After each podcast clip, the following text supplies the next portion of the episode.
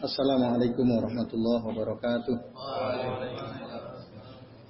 Alhamdulillah.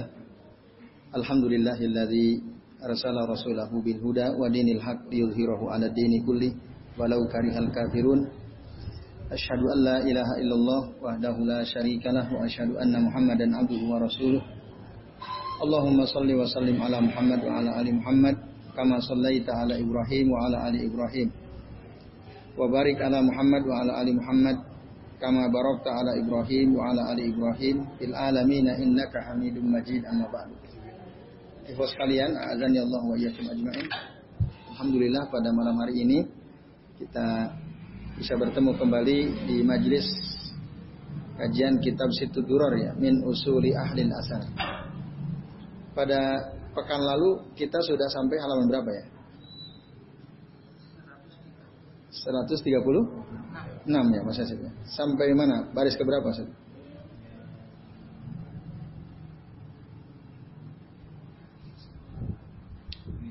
Paragraf terakhir?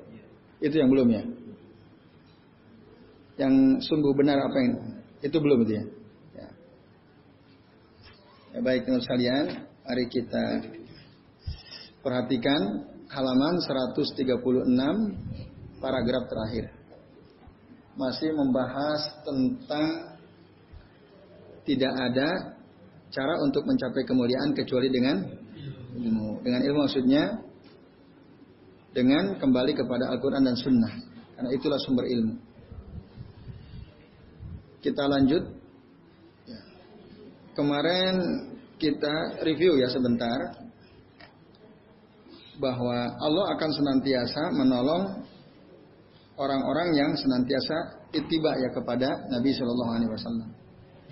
Poin pentingnya itu. Jadi siapa saja yang mengikuti Nabi pasti akan ditolong oleh Allah. Dalilnya jelas sekali surah Al-Anfal di antaranya ayat 64. Ya ayuhan nabiyyu hasbukallahu wa man ittaba'aka min minal mu'minin. Wahai Nabi, cukuplah Allah penolongmu dan wahai orang-orang yang mengikuti kamu dari kalangan orang-orang beriman. Jadi Allah cukup sebagai penolong. Nah, ini dalil yang sangat jelas bahwa Allah akan senantiasa menolong hamba-hambanya orang beriman yang ittiba kepada Nabi Shallallahu Alaihi Wasallam.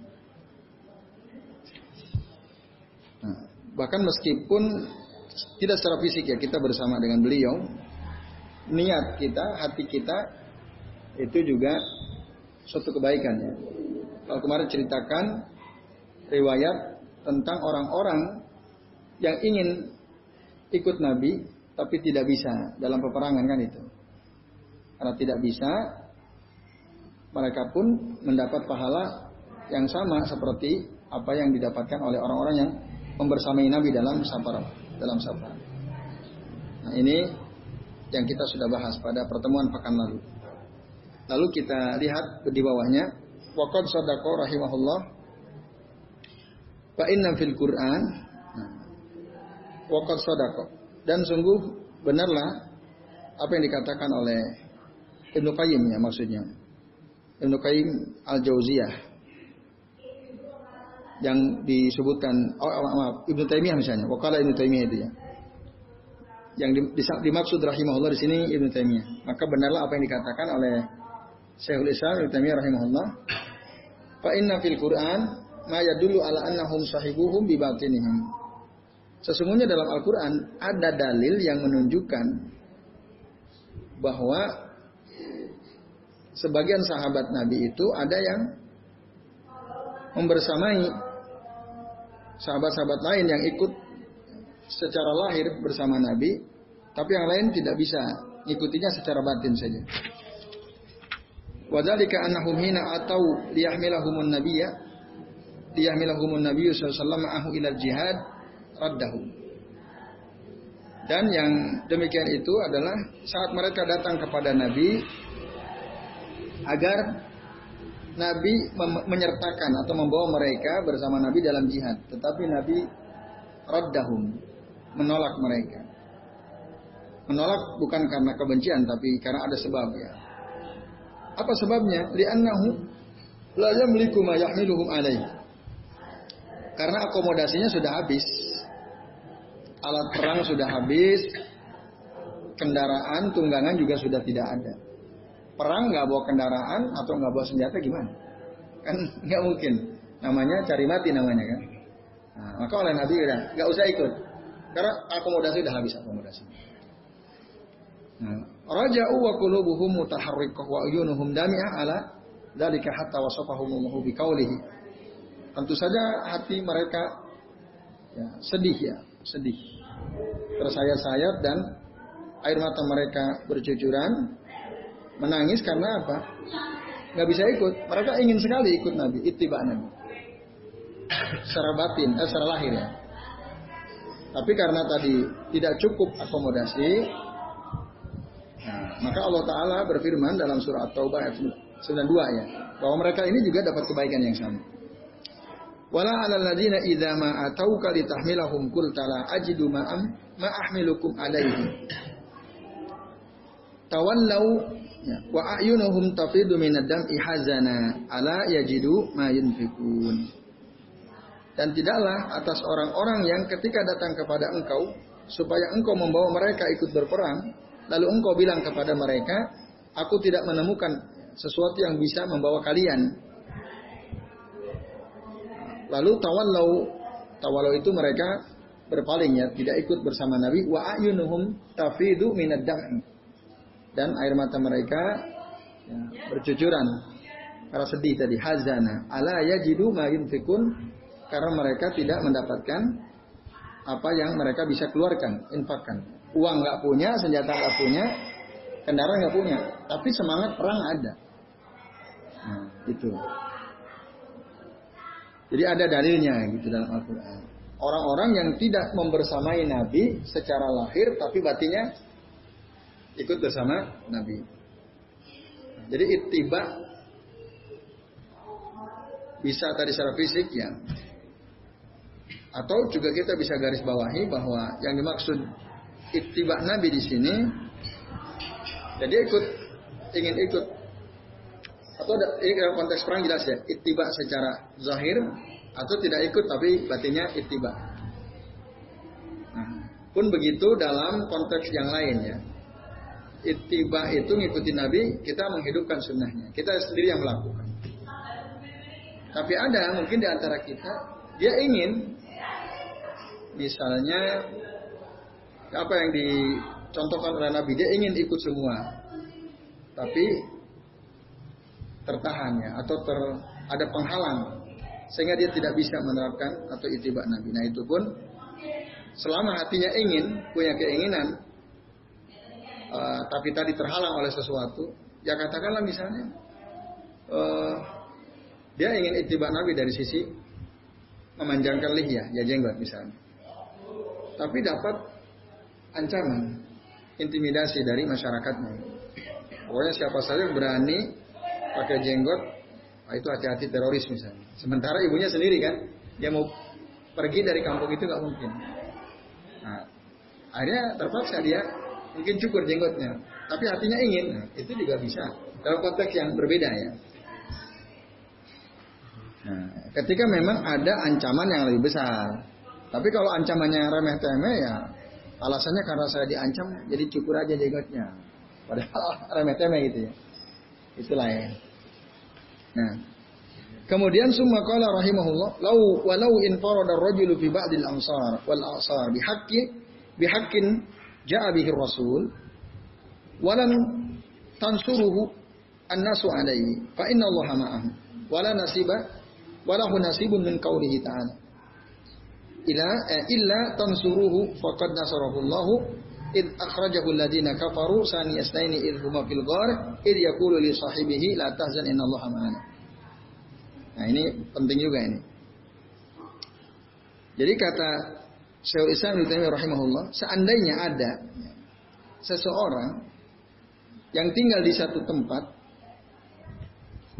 di satu zaman lalu dia menerapkan hak kebenaran yang dibawa oleh Nabi Shallallahu alaihi wasallam. Seandainya ada gitu ya, orang dia hidup di satu lingkungan, di satu zaman Dia ingin menerapkan sunnah Nabi dalam hidupnya. Untuk dirinya, untuk keluarganya, dan untuk lingkungan gitu. Tetapi nggak ada yang bantu dia. Nggak ada satupun orang bantu dia yang mendukung dia nggak ada. Cuman dia top. Nah, maka Allah ada bersama dia. Fa inna Allah.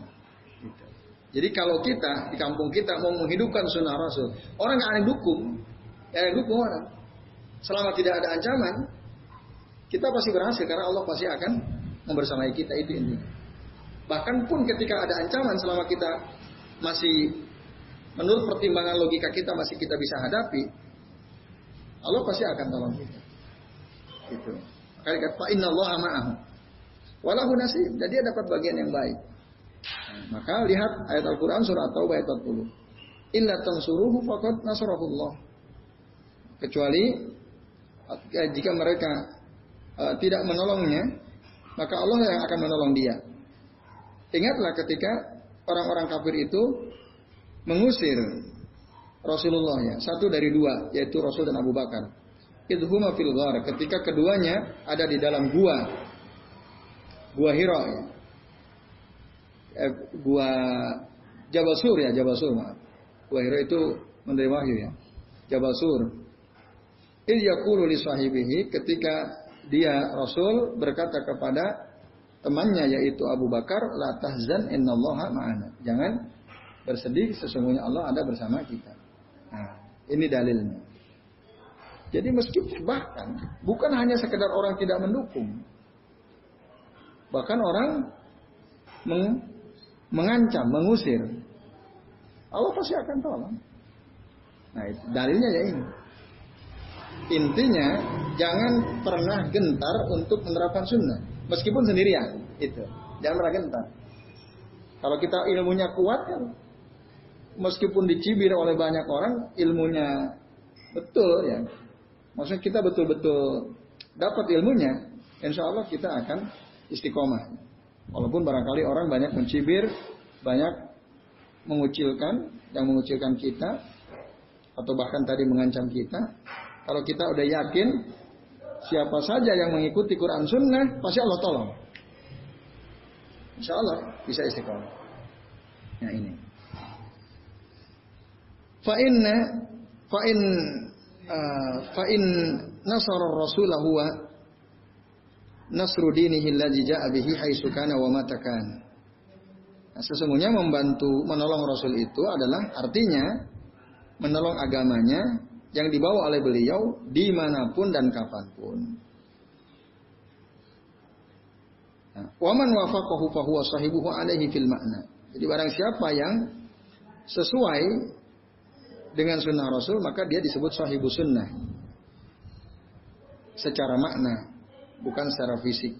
Uh, uh, maksud siapa saja yang sesuai dengan apa yang dibawa oleh Nabi SAW maka dia disebut sahibu sahibu sunnah sahibu alaih sahabat Nabi terhadap sunnah itu fil makna dari sisi makna dari sisi hakikat ya.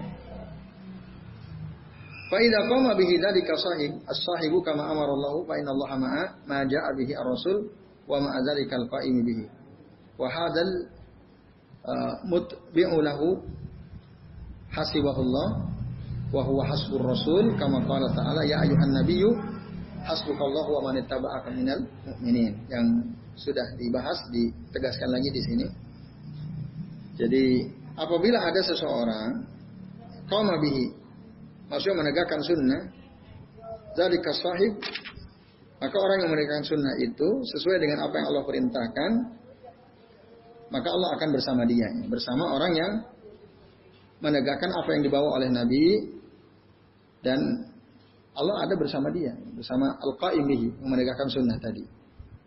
Nah inilah yang disebut pengikut ya, al-mutbi'ulahu, pengikut Nabi atau pengikut sunnah.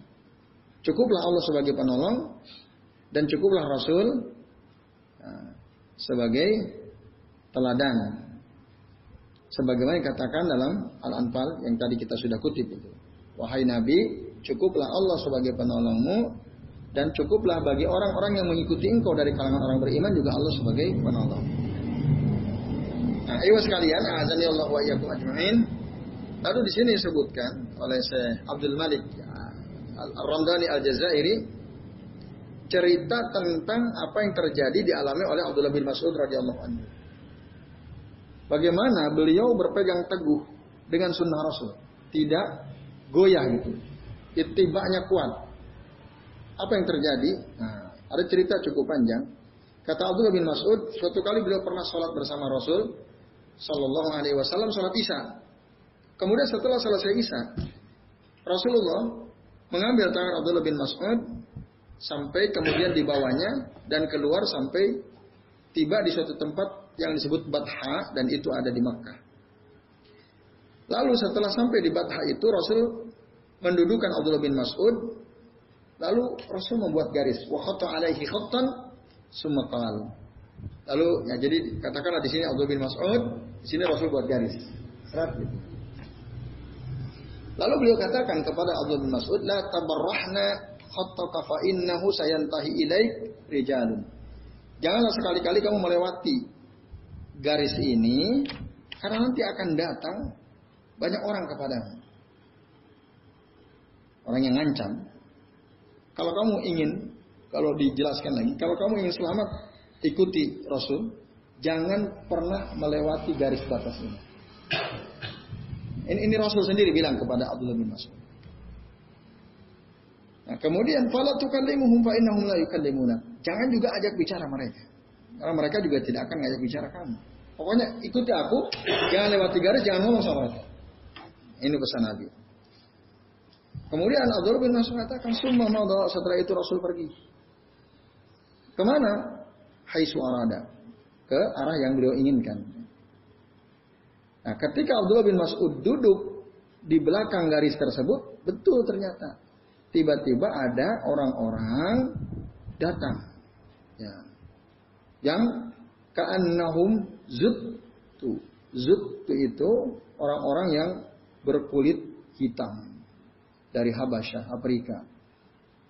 Nah, itu kaumun min Oh, ada yang mengatakan dari Sudan ya. Sudan juga bagian dari Afrika ya. Min Sudan awil Habasah fi sawadihim atau dari negeri Habasyah hitam mereka itu. As'aruhum wa. Baik rambut maupun badannya itu hitam semua. La ara aurat wa la ara kisran. Saya tidak bisa membedakan mana auratnya mana kulitnya sama saking hitamnya orang-orang Sudan ya sama orang-orang Habasya Afrika. Waktu umroh kemarin saya subuh-subuh gitu. Di samping saya ada orang Sudan. Oh itu hitam sekali. Tapi rapi banget. Saya penasaran. Saya tanya, antum in, eh, bahasa Arab pinter ya? Lagi ngambil S2 gitu. Nah, dia sholat baca Quran. Sholat sambil baca Quran. Karena sholat tahajud waktu itu. Di Masjidil Haram. Nah, terus habis subuh tuh ngobrol-ngobrol. Nah, ternyata dia orang Sudan dan dia sedang studi S2 uh, eh, kedokteran, makanya rapi dia. Ya. Ilmu tib ya, ilmu tib. Nah, jadi, tapi hitam sekali orangnya. Nah, jadi tidak bisa dibedakan oleh Abdullah bin Mas'ud ini mana kulit, mana auratnya, nggak nampak. Nah, setelah itu uh, wayan tahuna ilayya la yujawizunal khat. Mereka datang kepadaku tapi tidak bisa melewati garis yang dibuat oleh Nabi itu. Tidak bisa. Summayas diruna ila Rasulillah SAW hatta idza kanat fi min akhiril laili. Nah, lalu mereka kata pergi menuju Rasul sampai di akhir malam Lakin Rasul qad ja'ani wa ana jalisun. Akan tetapi Rasul telah datang kepadaku waktu itu aku masih duduk ya. Faqala lalu beliau berkata, "Laqad arani munzu al-laila summa dakhala alayya Nah, maksudnya lakot arani saya belum tidur. Jadi Rasul lakot arani munzulailas. Jadi aku melihat diriku sendiri artinya saya belum tidur sejak tadi malam. Summa dakhala alayya fi khatti fatawassada fakhidi. Lalu beliau masuk kepadaku melewati garis tersebut dan menjadikan paha Abdullah bin Mas'ud sebagai bantalan. Jadi Abdullah bin Mas'ud begini, Rasul tidur di kakinya di pahanya Abdullah bin Mas'ud. Nah, kemudian Farokoda wa kana Rasul sallallahu alaihi wasallam idza raqada nafakha. Lalu Rasul tertidur dan katanya kalau Rasul tidur beliau nafakha. Kalau bahasa kita ngorok gitu ya. Kadang-kadang Rasul ngorok juga. Nah, jadi bukan aib ya ngorok itu sebenarnya. Karena mungkin posisi apalagi di paha tidurnya kan mungkin terlalu tinggi sehingga apa e, nafas tidak bisa lancar keluar kan. Biasa gitu. Posisi ngorok itu kan orang tidurnya posisinya nggak pas. Nah, Fabaina ana qaidun. Dan ketika saya duduk sedangkan Rasul tidur nah, tiduran dengan menjadikan pahaku sebagai bantal lalu tiba-tiba ada orang-orang datang kepadaku mereka semua pakai baju putih. Allah lebih tahu siapa mereka. Mereka ini gagah-gagah gitu ya. Ganteng-ganteng mabihi minal jamal. Pantau ilayya mereka datang kepadaku, lalu sebagian dari mereka duduk di dekat kepala Rasul, sebagian lagi duduk di dekat kedua kaki Rasul. Kemudian mereka saling ngobrol. Sebagian mengatakan maro'aina abdan qattun utiya mislama utiya hadan nabi. Tidak ada seorang pun hamba yang diberi karunia oleh Allah seperti yang diberikan kepada Nabi Sallallahu Alaihi Wasallam. Ini kata orang-orang yang berbaju putih semua gagah-gagah ini. Jadi menurut komentar mereka, Nabi ini diberi karunia luar biasa. Tidak ada satupun orang yang diberi karunia seperti yang diterima oleh Nabi Shallallahu Alaihi Wasallam. Lalu mereka bilang, Inna ainaihi tanamani wa qalbuhu yakzan. Nabi ini memang nampak matanya itu tidur, tapi hatinya bangun, tidak pernah tidurnya. Idribu lahu masalan masalah sayyidu bani bana qasran. Summa ja'ala ma'dabata fada'a an-nasa ila ta'amihi wa syarabihi faman ajaba akala min ta'amihi wa syariba min syarabihi wa man lam yujibhu aqabahu aw qala azabahu sumartafa'u. Lalu dikatakan mereka membuat permisalan bahwa ada seorang tokoh ya seorang raja membangun sebuah istana. Kemudian dia membuat hidangan si raja ini di istananya yang megah itu dan mengundang orang-orang untuk datang makan dan minum di istananya. Maka barang siapa yang menjawab undangan si raja ini, mereka akan makan makanannya dan minum minum minumannya. Sementara yang tidak mau datang dia akan diazab. Nah. Lalu mereka pergi setelah ngobrol dan memberikan perumpamaan. Lalu Nabi bangun. Waktu itu beliau berkata, Sami itu haula. Aku mendengar apa yang dikatakan oleh mereka tadi. Wahal tadri man haula. Tahu nggak kamu? Abdullah bin, Mas'ud, kamu tahu nggak? Siapa mereka itu? Kuntu Allah wa Rasuluhu a'lam. Aku bilang Allah dan Rasulnya lebih tahu. Lalu Rasul bilang humul malaikat. Mereka adalah para malaikat. Fatadril masalul ladzi darabu, tahu nggak kamu? Perumpamaan yang mereka katakan itu tadi. Lagi-lagi Allah Bismillah, Allah wa rasuluhu. Allah dan Rasulnya lebih tahu. Apa maksud perumpamaan yang ada seorang raja membuat sebuah istana lalu mengundang orang-orang untuk makan minum. Ada nggak mau jawab dihukum. Nah, perumpamaan itu kata Rasul al-masalul ladzi darabu adalah Ar-Rahmanu tabaraka wa ta'ala banal jannah. Itu adalah perumpamaan tentang Allah zat yang Maha Rahman, Maha Agung, Maha Tinggi yang membangun sorga, kemudian Allah memanggil hamba-hambanya untuk masuk ke sorga itu.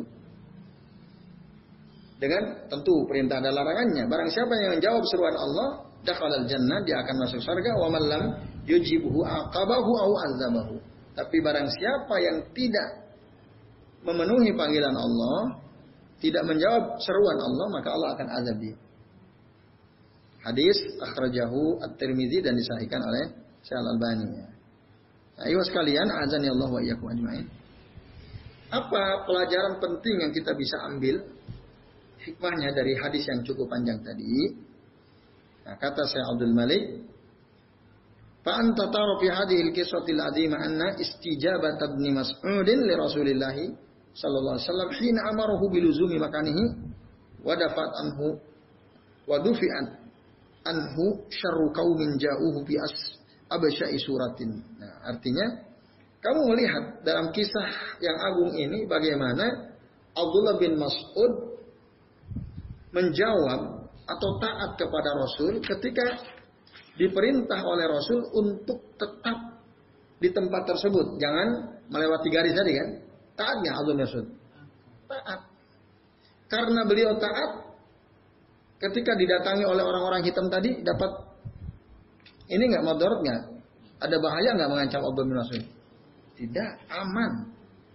Bahkan nggak melewati garis saja mereka nggak bisa. Nah itu. Ma'annahu lam yakun bainahu wa bainahum siwa khattin law ja'at alaihi rih la afasaru. Padahal nggak ada apa-apa yang menjaga bin cuma garis tok. Artinya bentengnya nggak ada, benteng fisik nggak ada. Hanya taat kepada Rasul, ittiba Rasul, itu saja yang dilakukan Abdul bin Mas'ud. Nah, sementara pagarnya itu kan cuma garis. Garis ini seandainya ada angin, hilang tuh. Lemah sekali gitu, secara fisik lemah. Tapi secara hati itiba Rasul. Nah, lakinnahu laisa kabakiyatil khutut, tapi garis tersebut tidak sebagaimana garis-garis biasa. Innahu khattus sunnah. Itu ada garis sunnah. Artinya kalau kita ngikutin sunnah, kita ber mulazamah senantiasa berusaha untuk sesuai sunnah kafahullahuma nabahu. Allah akan cukupkan dia. Allah akan lindungi dia. Itu ikhlas kalian. Jadi orang ikut Quran sunnah itu pasti selamat hidupnya. Dunia wal akhirah. Di dunia selama dia benar ya, niatnya lillahi taala. Karena taat pada Allah dan Rasulnya bukan karena cari sensasi, bukan cari popularitas, bukan. Tapi betul-betul karena taat. Nah, bukan hanya sekedar ingin berbeda dengan orang tidak. Nah ini ikhwas kalian, azan ya Allah Nah, wa in qad bayantu adillata tasbitillahi li ummatil mutabi'ati wa nasaruhu iyaha. Sungguh dan ah, ingatlah sungguh aku telah menjelaskan kepada kalian dalil-dalil yang menegaskan bahwa Allah Subhanahu wa taala akan mengokohkan bagi umat yang mengikuti Nabi dan menolong mereka karena ittiba kepada Nabi tadi. Maka tidak mengapa aku akan kemukakan lagi suatu kisahnya untuk menjadi penguat dua perkara dua-duanya. Di antaranya adalah kisah kemuliaan keagungan Abu Bakar As-Siddiq yang kita udah bahas kemarin ya. Kalau kita buka kan Abu, Abu Bakar As-Siddiq beliau ngomong ya, pada halaman sebelumnya lastu tarikan syai'an kana Rasulullah sallallahu alaihi wasallam ya'malu bihi illa amiltu bihi fa inni asya'in taraktu syai'an min amrihi an an azim. Aku tidak akan pernah meninggalkan sedikit pun dari sunnah Rasul yang telah diamalkan oleh Rasul. Kecuali saya pasti akan mengamalkannya. Dan saya takut, saya khawatir kalau saya tinggalkan sedikit saja dari apa yang dicontohkan oleh Nabi, dari sunnah Nabi, saya khawatir nanti saya sesat. Itu kan kata Abu Bakar. Abdul Mas'ud begitu juga Abdul Mas'ud. Abdul bin Mas'ud kan dia taat betul sama Nabi. Nah, maka beliau mau tegaskan lagi si Abdul Malik ini tentang keagungan Abu Bakar tadi. Yang uh, Allah dihafidullah bihi ad-din yang dengannya Allah jaga agama ini wa nasarahu ba'da Rasulillah SAW dan Allah telah tolong agama ini dibawa ke khalifahan Abu Bakar setelah wafatnya Rasul sallallahu alaihi wasallam. Sampai-sampai Abu Hurairah bilang, ini, ini keagungan Abu Bakar ya, di, di lagi, dikupas lagi oleh Syekh Abdul Malik Ramdhani Al-Jazairi. Poinnya adalah Abu Bakar ini orang yang saya tidak akan pernah tinggalkan sunnah Rasul. Nah, kalau kita berani kan ngomong gitu, saya tidak akan pernah tinggalkan apa saja yang pernah dilakukan Rasul saya akan lakukan. Apa saya menjadi kebiasaan Rasul saya akan lakukan. Nah, tentu sesuai dengan yang kita tahu kan. Abu Bakar sering bersama Nabi, sahabat terdekat bahkan. Maka tahu banyak beliau. Mana yang dilakukan Nabi, mana yang tidak dilakukan Nabi. Maka penting tadi kita tahu apa yang dilakukan Nabi. Kita mempelajari hadis Nabi penting sekali supaya kita bagaimana kita bisa menghidupkan sunnah sementara kita nggak tahu sunnah. Mungkin nggak? Nah mungkin, mungkin, tidak mungkin. Nah ini. Yang repot kalau kita udah tahu sunnah kita tinggalkan sunnah. Ini yang repot. Sudah tahu tapi kita tinggalin. Nah ini gak taat namanya. Nah itu boro-boro dapat pertolongan. Azab iya tuh yang dapat. Aqabahu azabahu tadi. Nah itu ikhlas sekalian. Terus kata Abu Hurairah, beliau memberikan gambaran tentang Abu Bakar ya. Sampai beliau katakan, Wallahi la ilaha illa huwa laula Abu Bakrin ustukhlifa ma'ubidallah. Demi Allah, yang tiada Tuhan yang berhak disembah kecuali dia. Seandainya bukan Abu Bakar yang menjadi khalifah setelah Rasul, maka niscaya Allah tidak akan disembah lagi. Allah tidak akan disembah lagi. Seandainya bukan Abu Bakar. Ini kata Abu Hurairah. Artinya ini kelebihan Abu Bakar luar biasa di mata Abu Hurairah. Karena Abu uh, karena Abu Bakar yang dipilih untuk menjadi khalifah setelah Rasul, maka agama ini jadi tegak lagi. Nanti ada kisah-kisah menarik setelah ini.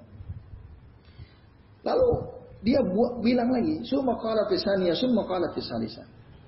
Abu Hurairah mengulang-ulang dia bilang, seandainya tidak bukan Abu Bakar yang menjadi khalifah, Allah tidak akan disembah lagi. Allah tidak akan disembah lagi.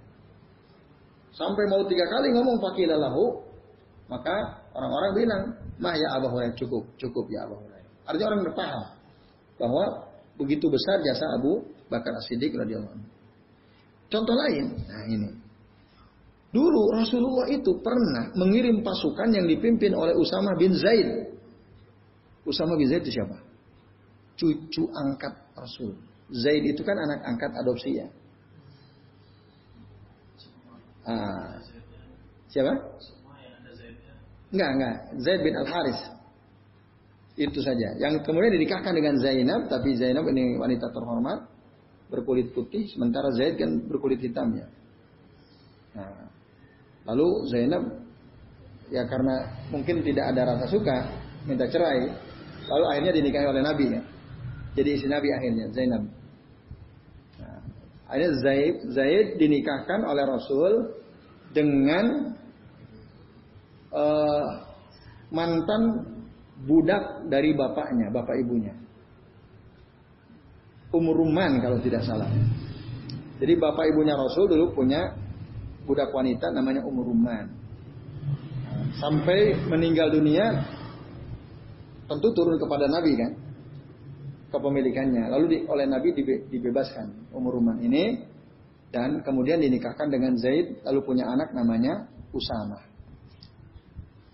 Nah, Usama dikirim oleh Nabi untuk memimpin pasukan yang jumlahnya waktu itu ada 700 orang ke negeri Syam. Ngapain? Untuk menghadapi pasukan Romawi yang katanya kuat sekali kan. Ada dua pasukan besar pada zaman Nabi yaitu pasukan Romawi dan Persia. Ya, Persia. Nah, jumlahnya berapa? 700 saja. 700 banyak gak pasukan 700? Lumayan ya, lumayan. Nah, ketika pasukan yang dipimpin oleh Usama bin Zaid ini sampai di suatu tempat namanya Zu Khosab, Rasul wafat. Di tengah perjalanan, belum nyampe ke Syam, ada berita Rasulullah wafat, meninggal dunia. Ditambah irtadatil Arab haulal Madinah. Orang-orang Arab murtad sebagian yang ada di sekitar Madinah.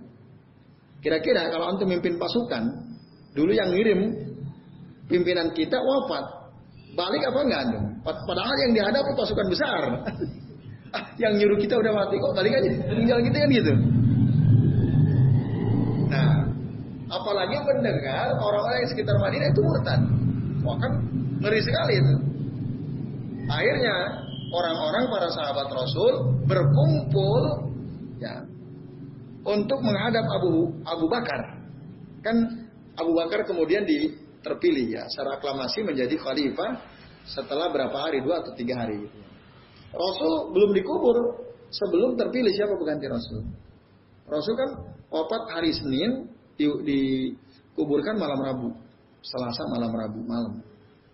Dua hari berarti. Setelah terpilih Abu Bakar menjadi khalifah, sempat ada ya diskusi debat gitu ya, cukup keras yang kalau saya baca di kitab sejarah pemilihan Abu Bakar menjadi khalifah itu ngeri juga kalau baca ceritanya itu dari eh, kitab-kitab uh, tarikh ya. Walaupun akhirnya mereka sadar Abu Bakar lah yang paling pas untuk mengganti Rasul. Nah, maka setelah Abu Bakar terpilih, orang-orang datang ke Abu Bakar, lalu memberikan saran, udah dipanggil lagi aja tuh pasukan Usama bin Zaid, nggak usah dilanjut, karena ini Rasul wafat, banyak orang murtad.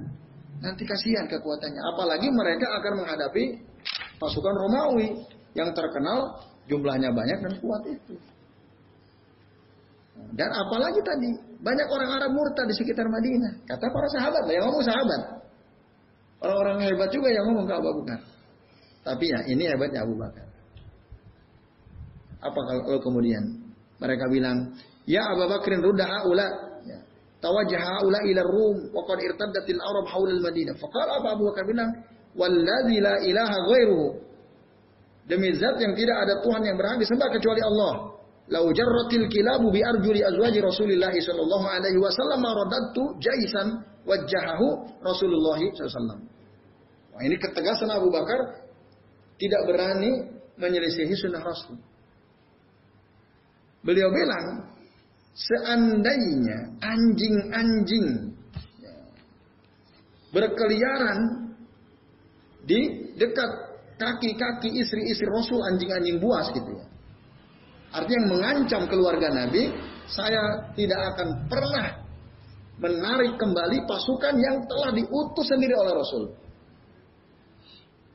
Aku nggak berani merubah kebijakan Rasul, kan gitu. Nah, ini kan itibanya Abu Bakar. Artinya ketika Rasul sudah memilih mereka untuk berangkat, Rasul sudah ngerti. Apa yang akan terjadi? Pasti kemenangan. Kalau mereka taat sama Rasul, pasti menang. Itu kan yang dipahami oleh Abu Bakar. Maka wala halal tuliwa akdi akodahu Rasulullah Sallallahu Alaihi Wasallam. Saya tidak akan pernah mencabut bendera yang pernah ditancapkan oleh Rasulullah. Maka akhirnya Abu Bakar pun tetap melanjutkan usaha berangkat. Pawajah Usama. Nah, lalu diceritakan faja'ala la yamurru biqabilin yuridun al-irtidad illa qalu laula anna li haula'i quwwatun ma kharaja misla haula'i min indihim.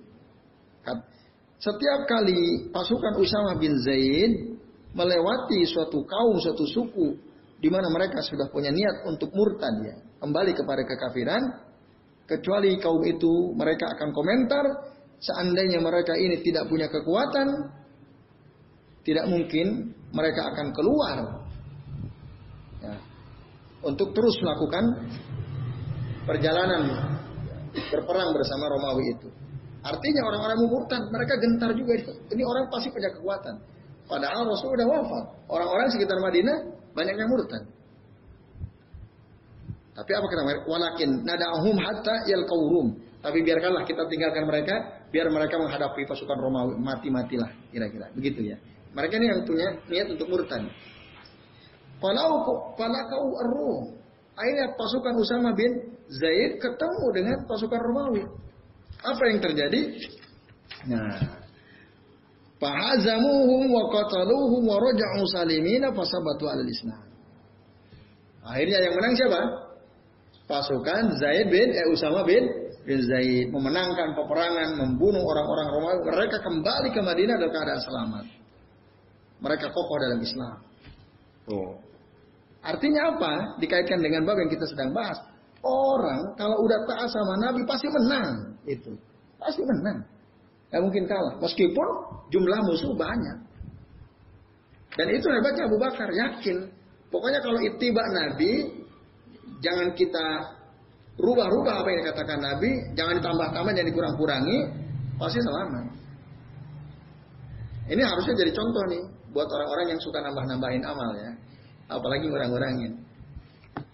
Ini hadis ya disebutkan dalam Tarikh At-Tabari dan Sirah Ibn Hisham sebutkan ya cerita ini. Nah, lalu komentarnya apa? Hada huwa ya tamassuku Abi Bakrin bi sunnati ala ragmi min fajiati mauti Rasulillah sallam. Ini dia bagaimana ya berpegang teguhnya Abu Bakar terhadap sunnah Nabi meskipun marah bahaya setelah wafatnya Nabi, ancaman kemurtadan bangsa Arab ada di hadapannya. Tapi Abu Bakar tidak gentar. Ya apa? Yang penting kita taat tetap sama Nabi. Nah, ditambah lagi sahabat-sahabat senior yang ada di Madinah ngasih tadi saran-saran supaya ditarik saja pasukan itu. Kan itu. Berdasarkan akal mereka kan. Kan sangat logis kan. Masuk akal gitu. Tapi Abu Bakar akal di bawah sunnah. Nah, ini kan bahaya di sini emang fitnahnya. Kalau kita kan sering kali wah ini menurut akal kita nggak begini nggak begini jadi jangan gini. Padahal sunnah bilang begitu. Tapi akal kita ngotak hati. Nah ini bahaya tuh. Nah konstitusi di atas agama. Nah ini bahaya ya yang mau dibahas di IS sekarang ini. Nah ini harusnya kalau ada yang hadir ngutip hadis ini lumayan ya. Ceritain. Jadi kalau orang berpegang teguh pada ajaran agama itu pasti benar. Nah ini ikhwas sekalian. Nah, tetapi apa yang lalu dilakukan Abu Bakar? Yang dilakukan Abu Bakar adalah syariat yang telah beliau pelajari dari Nabi. Itulah yang menunjuki beliau sehingga bisa memedam, memadamkan bibit-bibit perpecahan dan kehancuran, ala ketahuilah wa huwa khaufuhu radhiyallahu anhu min ta'khiri ma qaddamahu Rasul.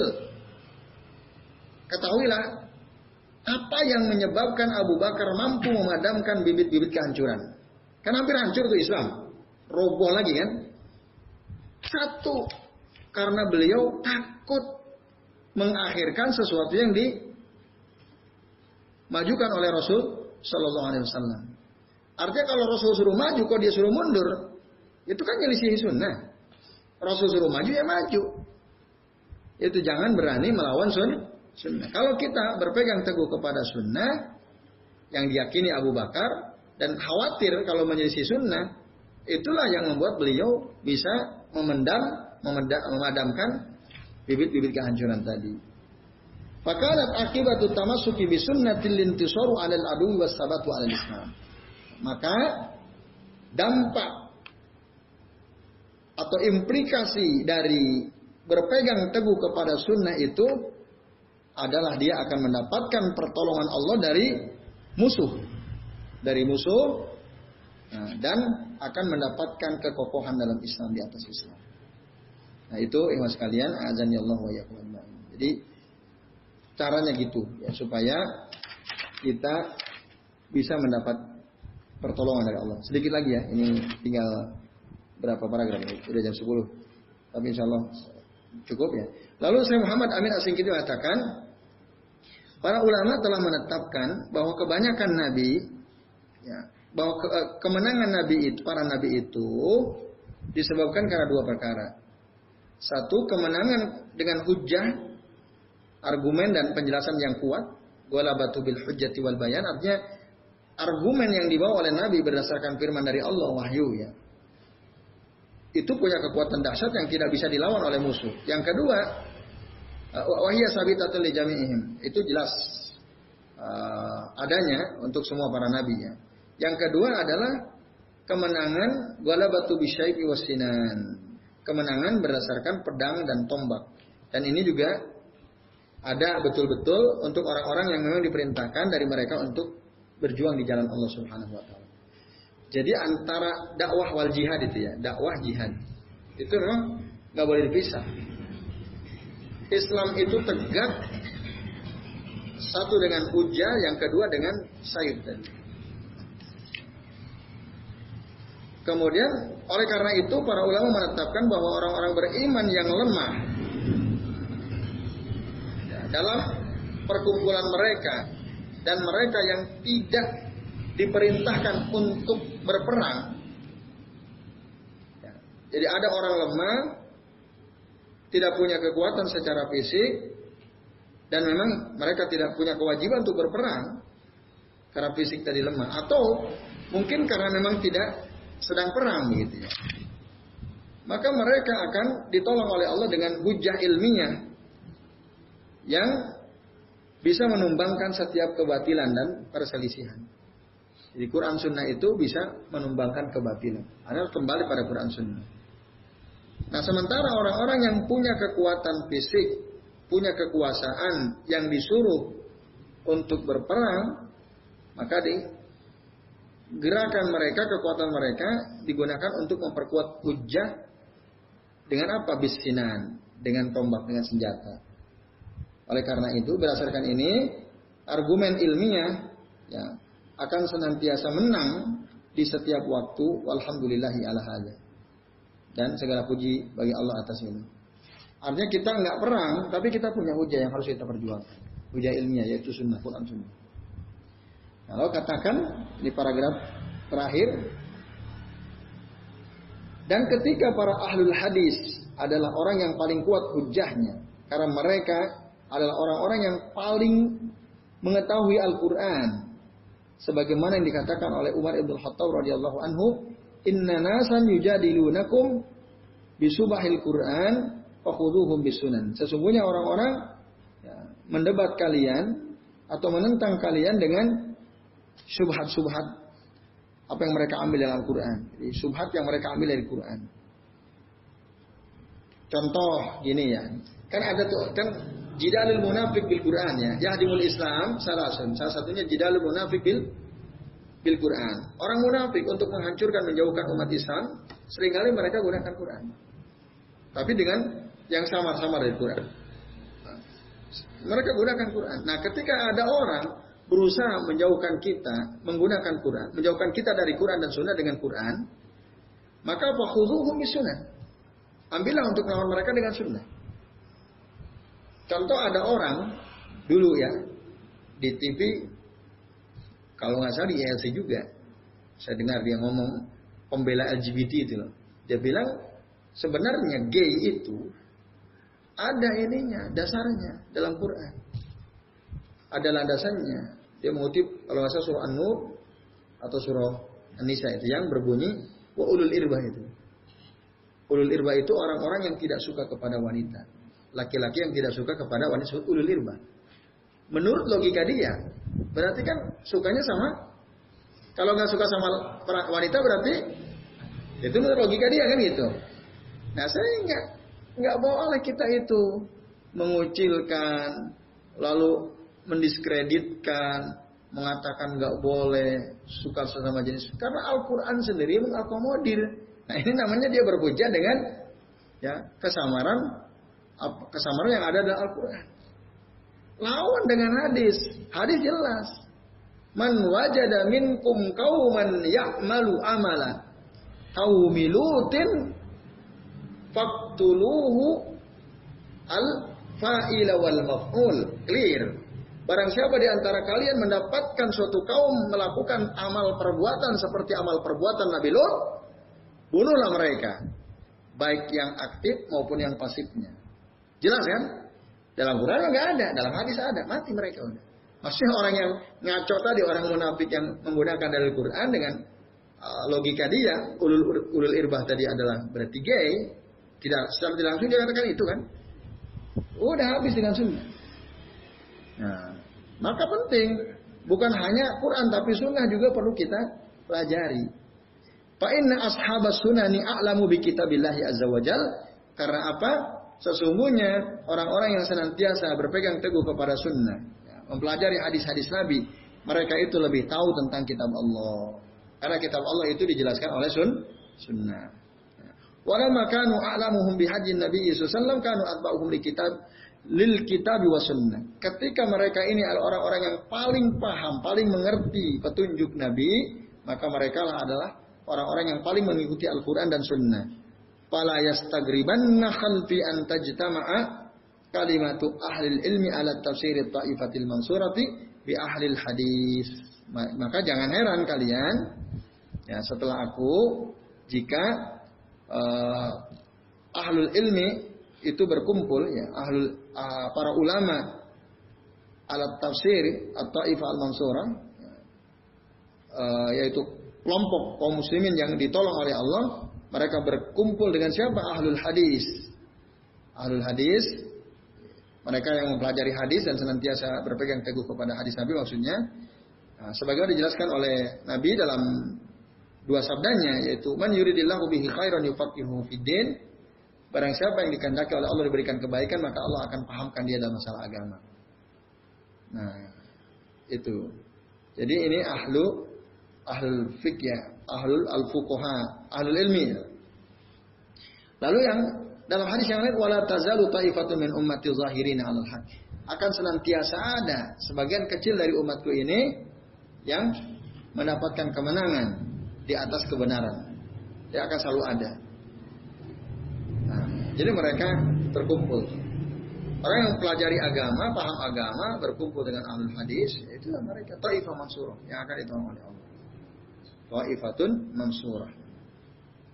Nah, ini terus kalian, jadi kita kan khawatir ya. Kita masih ingat bahwa tidak ada tahun yang akan datang kecuali dia pasti lebih buruk daripada tahun sebelumnya. Apa sebab? Karena semakin jauh dari il, ilmu. Meskipun demikian, tapi akan senantiasa ada. Sedikit ta'ifah. Mudah-mudahan kita termasuk ta'ifah mansurah itu. Yang senantiasa berusaha ya, berada di atas kebenaran dan menang di atas itu. Dan yang terakhir, ma'annahu la yahfa ala al-hasib irtibatul jumlatil ula allati hiya al-fiqhu fi dini bil ukhra allati hiya intisaru hadhihi at-ta'ibah wa huwa min jawaib jawami kalamihi sallallahu maka tidaklah samar, tidaklah tertutup bagi orang-orang yang sehat pikirannya adanya keterikatan ya, ikatan yang kuat yaitu kalimat pertama tadi man yuridillahu bihi khairan yufaqihu fid din allati hiya al-fiqhu bil ukhra dengan yang lain yaitu uh, yang disebutkan dalam hadis berikutnya wala tazalu taifah tadi allati hiya intisaru hadhihi ta'ifah. Yaitu yang mendapatkan pertolongan dari Allah ya kelompok yang senantiasa berada di atas kebenaran. Wa huwa min jawami'i kalamihi sallallahu Nah, ini termasuk uh, jawamil kalim itu kalimat yang ringkas tetapi mencakup banyak hal yang disampaikan oleh Rasul itu disebut jawami'ul kalim. Nah, ini ikhwas sekalian, azan ya Allah wa yakum ajma'in. Jadi penting kita intinya adalah penting kita senantiasa bermulazamah dengan sunnah, senantiasa berusaha menghidupkan sun, sunnah dalam hidup kita. Yaitu pasti akan ada kemenangan dan pasti akan ditolong oleh Allah Subhanahu wa taala. Jadi saya kira ini yang bisa kita bahas nanti insya Allah pertemuan berikutnya ancaman bagi orang yang menyelisihi sunnah Rasul Shallallahu Alaihi Wasallam. Semoga kita dimasukkan oleh Allah kepada golongan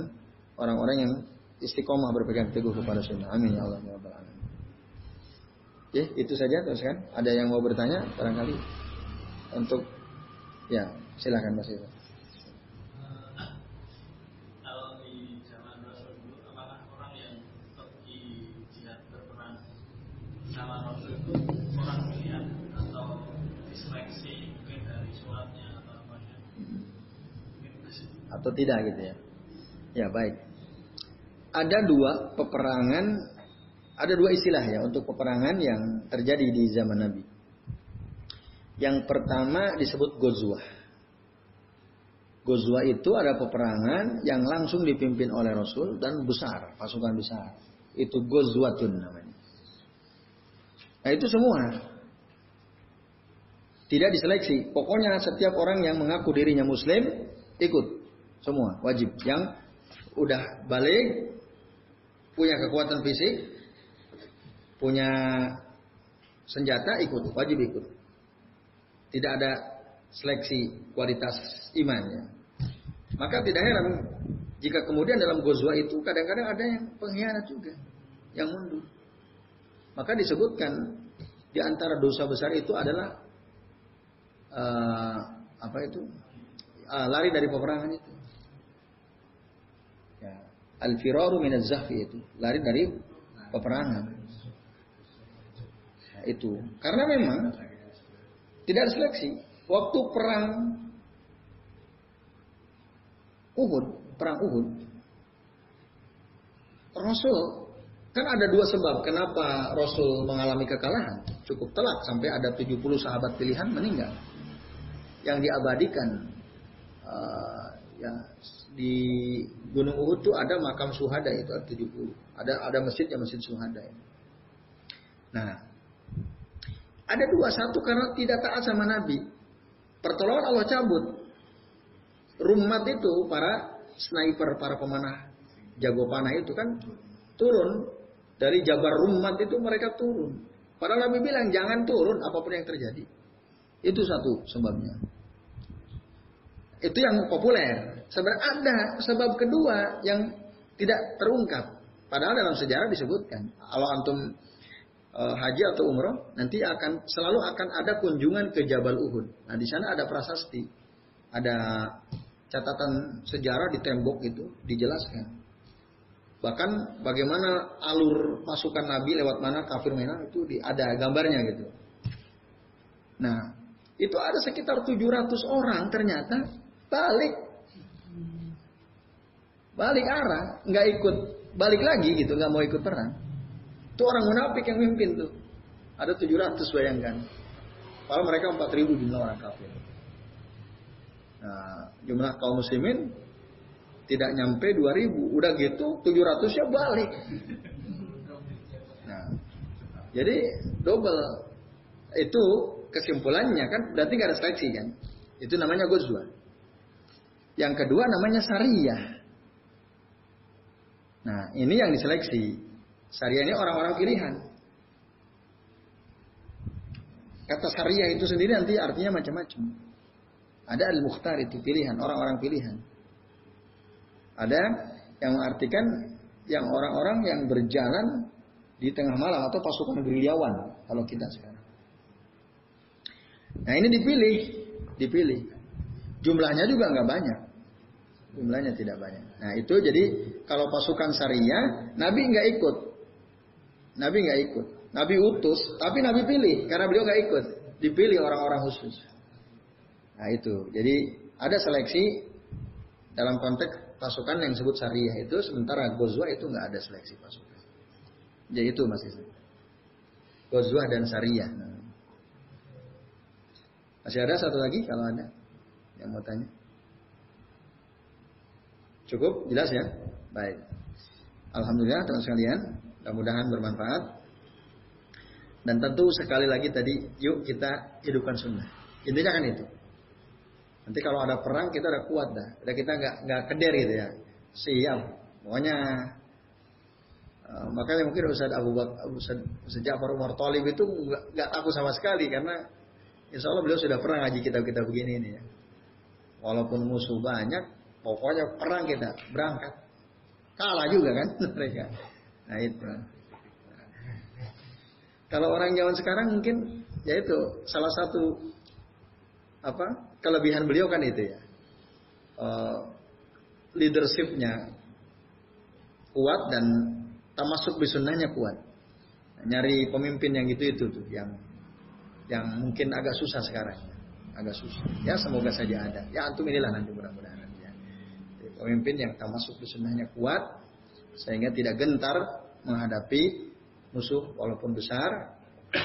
Karena kita yakin al intisaru ya, minallahi bil ittiba. Pertolongan Allah itu akan datang dengan ittiba kepada sunnah Rasul Sallallahu Alaihi Wasallam. Demikian yang bisa saya sampaikan. Mohon maaf bila ada kesalahan dan saya akhiri billahi taufiq wal hidayah. Wassalamualaikum warahmatullahi wabarakatuh.